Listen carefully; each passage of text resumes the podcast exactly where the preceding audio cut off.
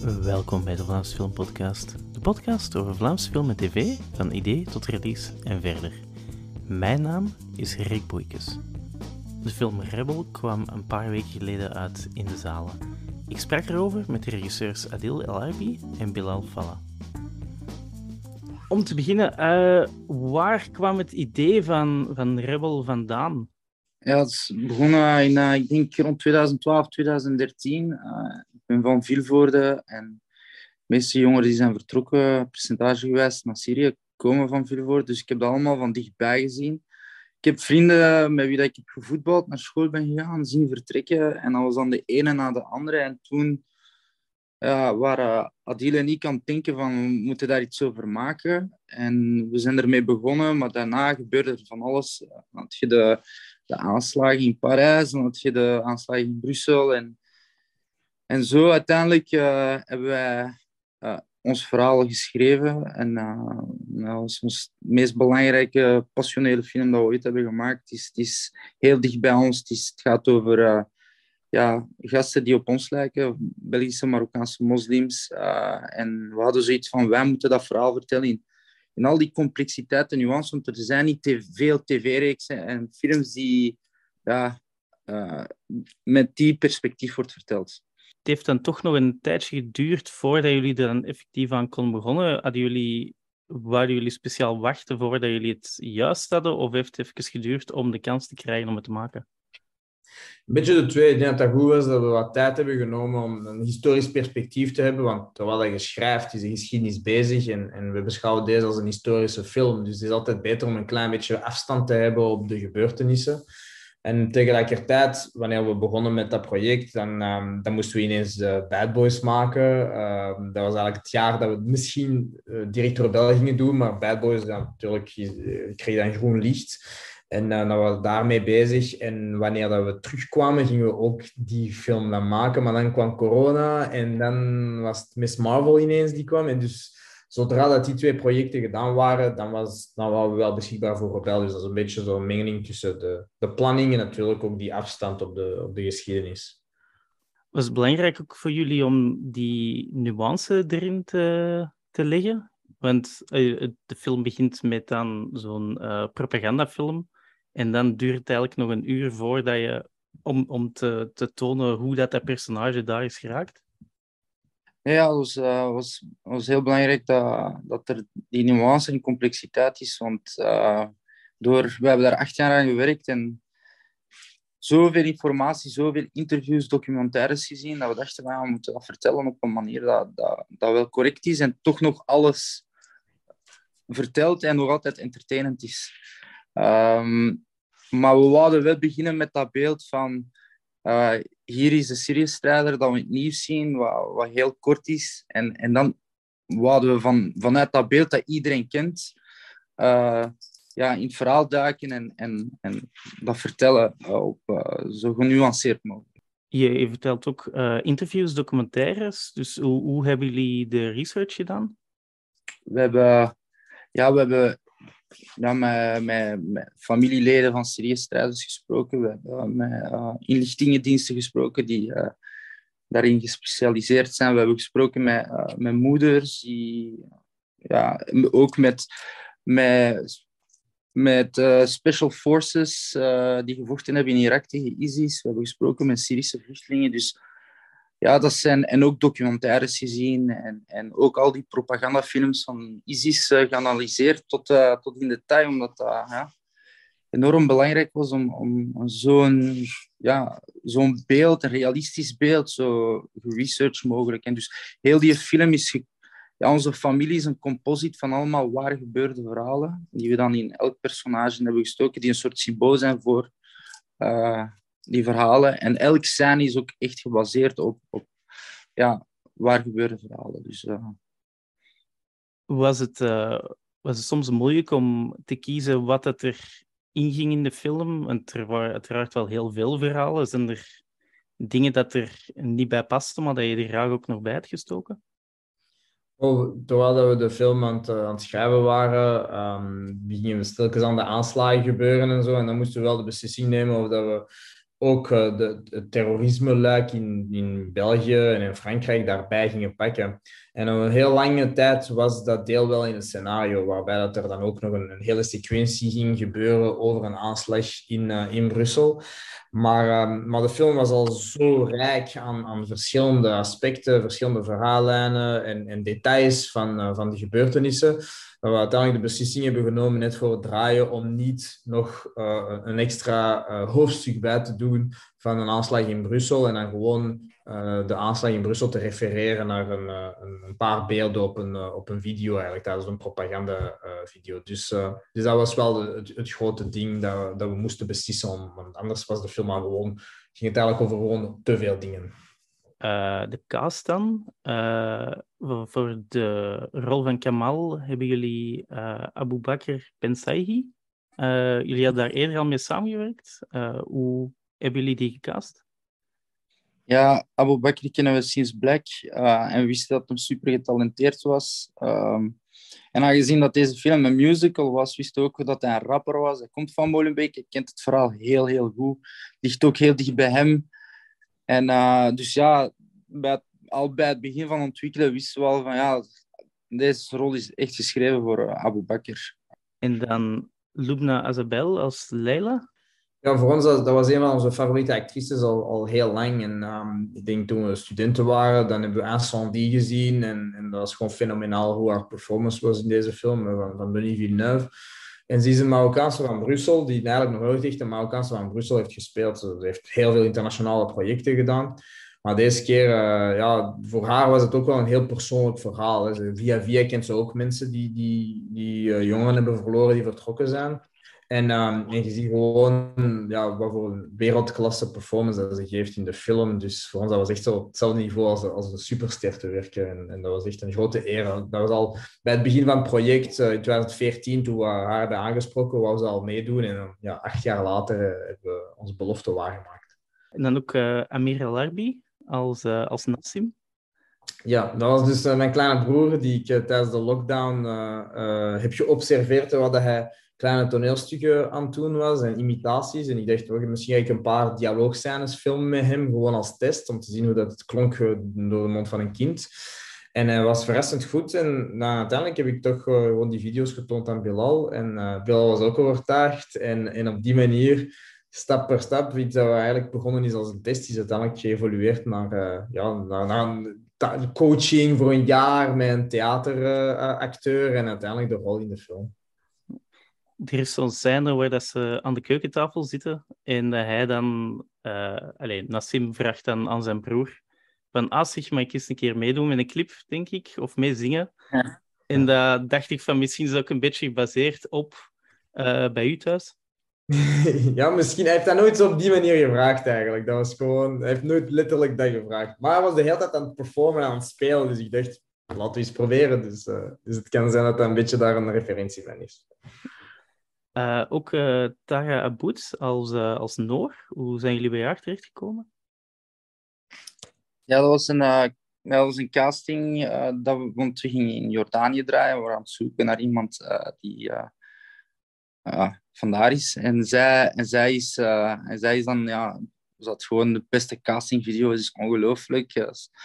Uh, super getalenteerd. En, en zij, ja, ze is van Jordanië. Syrië is ernaast. Dus het is, het is ook een verhaal dat heel dicht bij haar is en heel persoonlijk. Dus uh, we wisten dat, dat zij ja, dieper ging graven en dat en echt die performance naar boven haalde. Ik zei ook dat ze ervaring heeft als danseres. Heeft dat er ook mee meegespeeld? Het is heel muzikaal, dus ze zingt zelf ook. Uh, ze komt van eigenlijk een, een muziekfamilie, een dansfamilie.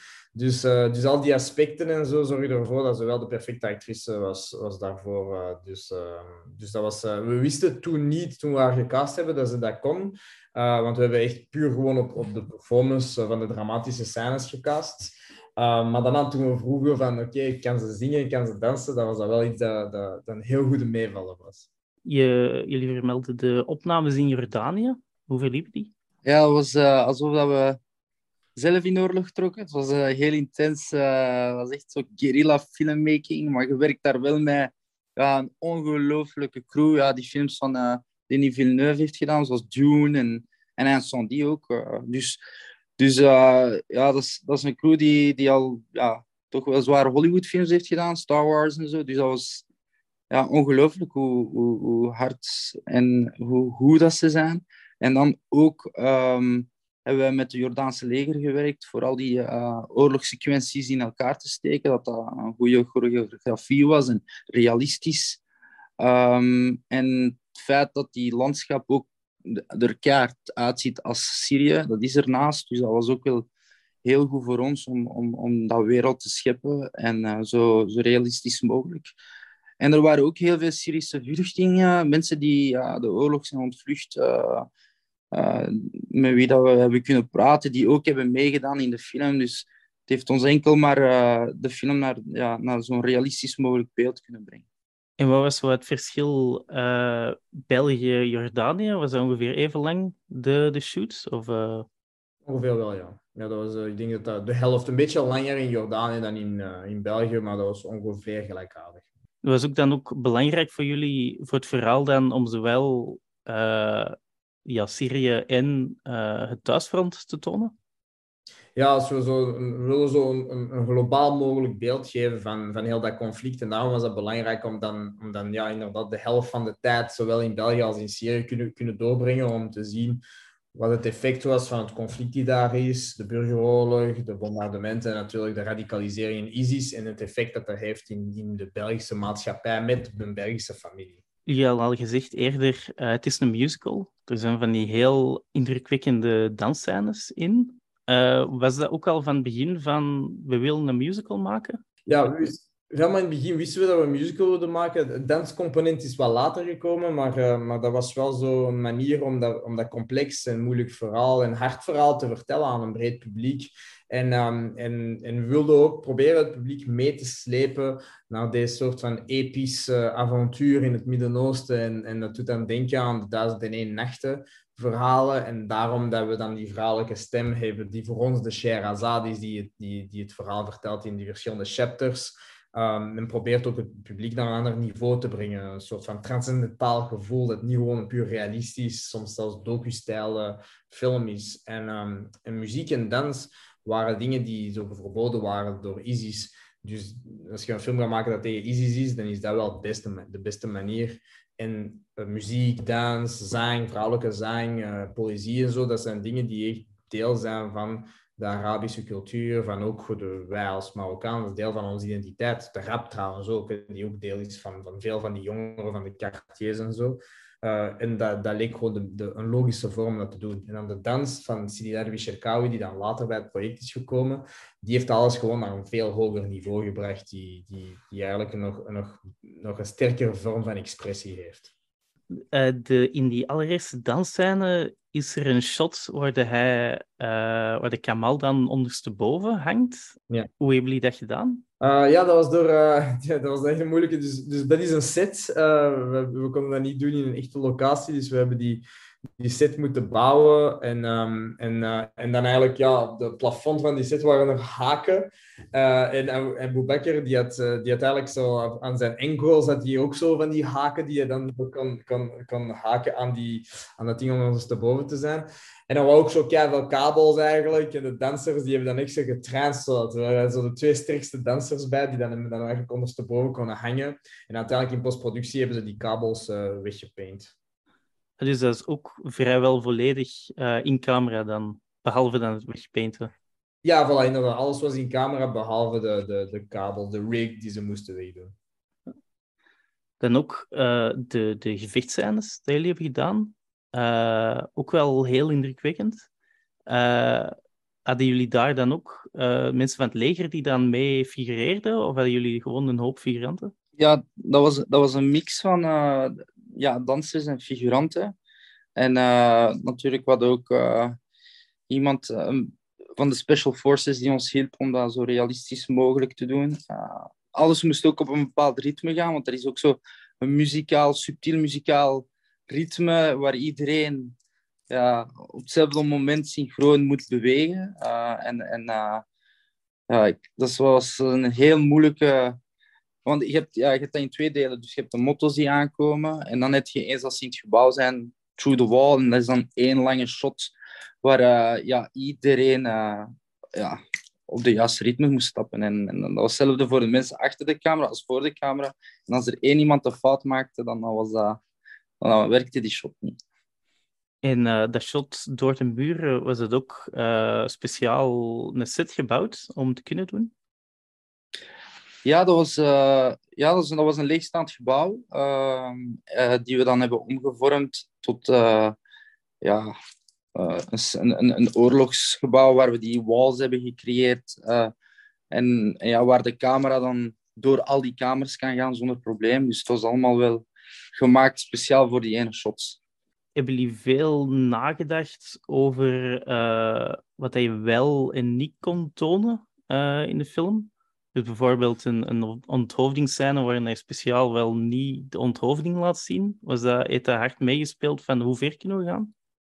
Ja, we moesten wel zien dat, um, dat de film en enerzijds een, een, impact zou hebben, een effect zou hebben, zodat we niet de realiteit verbloemen. Maar aan de andere kant moesten we ook wel de film eh, beschikbaar kunnen maken voor een breed publiek en ook jongeren die de film konden zien. Dus bijvoorbeeld bij die onthoofdingsscène, we hebben die wel effectief gefilmd op, een heel grafische manier, uh, Game of Thrones-stijl zou ik kunnen zeggen. Um, maar uiteindelijk, bij de, de, de, de, paar keer dat we de film dan getoond hebben, aangezien dat er toch al zo'n grote, heftige psychologisch geweld is in de hele film, um, uh, leek dat wel too much te gaan. En hebben we dan beslist om, de, om dat te suggereren eerder dan echt uh, heel grafisch te tonen. En uh, ja, het brede publiek. de film met een première in Cannes. hoe is die verlopen? Ja, kijk goed. We hadden een standing ovation van 12 minuten of zo. En, en, en dat was een heel late screening. Dat was midnight screening. En blijkbaar Um, bij midnight screenings gaan heel veel mensen uit de zaal en zo, maar bij ons is iedereen in de zaal gebleven. Dus dan echt zo'n om twee uur en half s'nachts, drie uur s'nachts bijna. Zo echt zo keihard mensen die bleven applaudisseren en allemaal die daar stonden. Dat was echt wel zot. En dat was een heel zotte ervaring. Jullie hebben ook al een uh, release gehad in Frankrijk en uh, Marokko hiervoor. Hoe is dat daar al ontvangen? Ja, dat was heel goed ontvangen. Je ziet gewoon hoe uh, hard uh, mensen na de, na de film zo emotioneel zijn en willen praten. En dan hebben we wel zoiets van, wauw, deze, deze film heeft echt een impact gehad. En, en, um, en dat, dat, dat lokt ook die discussies uit. Mensen willen erover praten. Dus dat was, uh, ja, was ja, goed om te zien dat het eigenlijk wel echt een, een verhaal is die universeel is, die iedereen raakt en waar iedereen, ja, toch denk ik na de film echt iets heeft bijgeleerd of toch blijft hangen of erover wat praten. Dus uh, het was wel uh, ja, voor ons heel geslaagd. Wat uh, gebeurt er verder nog met de film? Ik zag dat jullie ook al aan naar een aantal filmfestivals gaan. Voorlopig is een aantal, ja, je hebt de Philadelphia Film Festival, Thessaloniki Film Festival, je hebt ook in Jeddah um, in, in Amman. dus, dus de film is nu ondertussen begint eigenlijk zo echt zijn festivalcarrière verder uit te bouwen. En dan nog een aantal festivals die heel geïnteresseerd zijn, die, die aan het vragen zijn. Dus we zijn nog een beetje aan het zien, oké, waar gaan we nu de film overal plaatsen? Dat is, wel, dat is wel cool. Jullie zijn ook uh, bezig in, in Amerika, draaien jullie ook. vroeger was er zo het idee van one for them, one for you. Is dat meer dat de one for them nu dan, dan hier allez, in Europa dan gebeurt? Uh, dat hangt er vanaf eigenlijk van project tot project. Uh, maar het is nog altijd wel zo dat we proberen een Hollywood-project af te wisselen met, uh, met een Europees project. Um, dus als, als je een Amerikaans project in Europa kunt doen, is dat, natuurlijk heel fijn en zo. Maar dat maakt niet per se zoveel uit. Is, het is altijd belangrijk dat we, dat we een, een, kleiner project kunnen doen, een Belgisch project dan eigenlijk, waar dat we heel veel creatieve vrijheid hebben, weliswaar met kleinere middelen. Maar tegelijkertijd uh, dan toch wel terug, uh, terug naar iets groots kunnen gaan in Amerika, die, die heel veel impact kan hebben. Dus, uh, dus dat blijft nog altijd wel dat systeem. Wat komt er in de toekomst nog voor jullie? Ja, momenteel um, is er, er is misschien een Hollywood-project die gaat aankomen. Dat is nog niet zeker, dus we gaan zien. Dus, het kan elk moment gebeuren of het kan niet gebeuren, dat is altijd zo. Maar ondertussen zijn we ook bezig met patsers ehm, ontwikkelen. Um, er is veel gebeurd de laatste tijd, dus uh, het is naar next level aan het gaan. Dus, dus we hadden wel zoiets van, ja, het is, dat is, Patser 2 is nodig, omdat dat echt een verhaal is uh, dat nu echt bezig is. En dan uh, is er ook de verfilming van het boek Dirk Brakke, Straks doet geen pijn meer. Dat een passieproject is sinds begin der tijden van onze filmcarrière. Dus dat is ook een dat we aan het ontwikkelen zijn. Dan wens ik jullie daar nog veel succes mee. Thanks.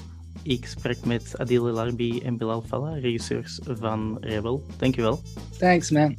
Alright. De vorige aflevering van de podcast kan je beluisteren via Apple Podcast, Spotify of de website vlaamsefilmpodcast.wordpress.com. Deze podcast werd gemaakt door Rick Boeikes. Dat ben ik. Bedankt voor het luisteren en tot de volgende aflevering.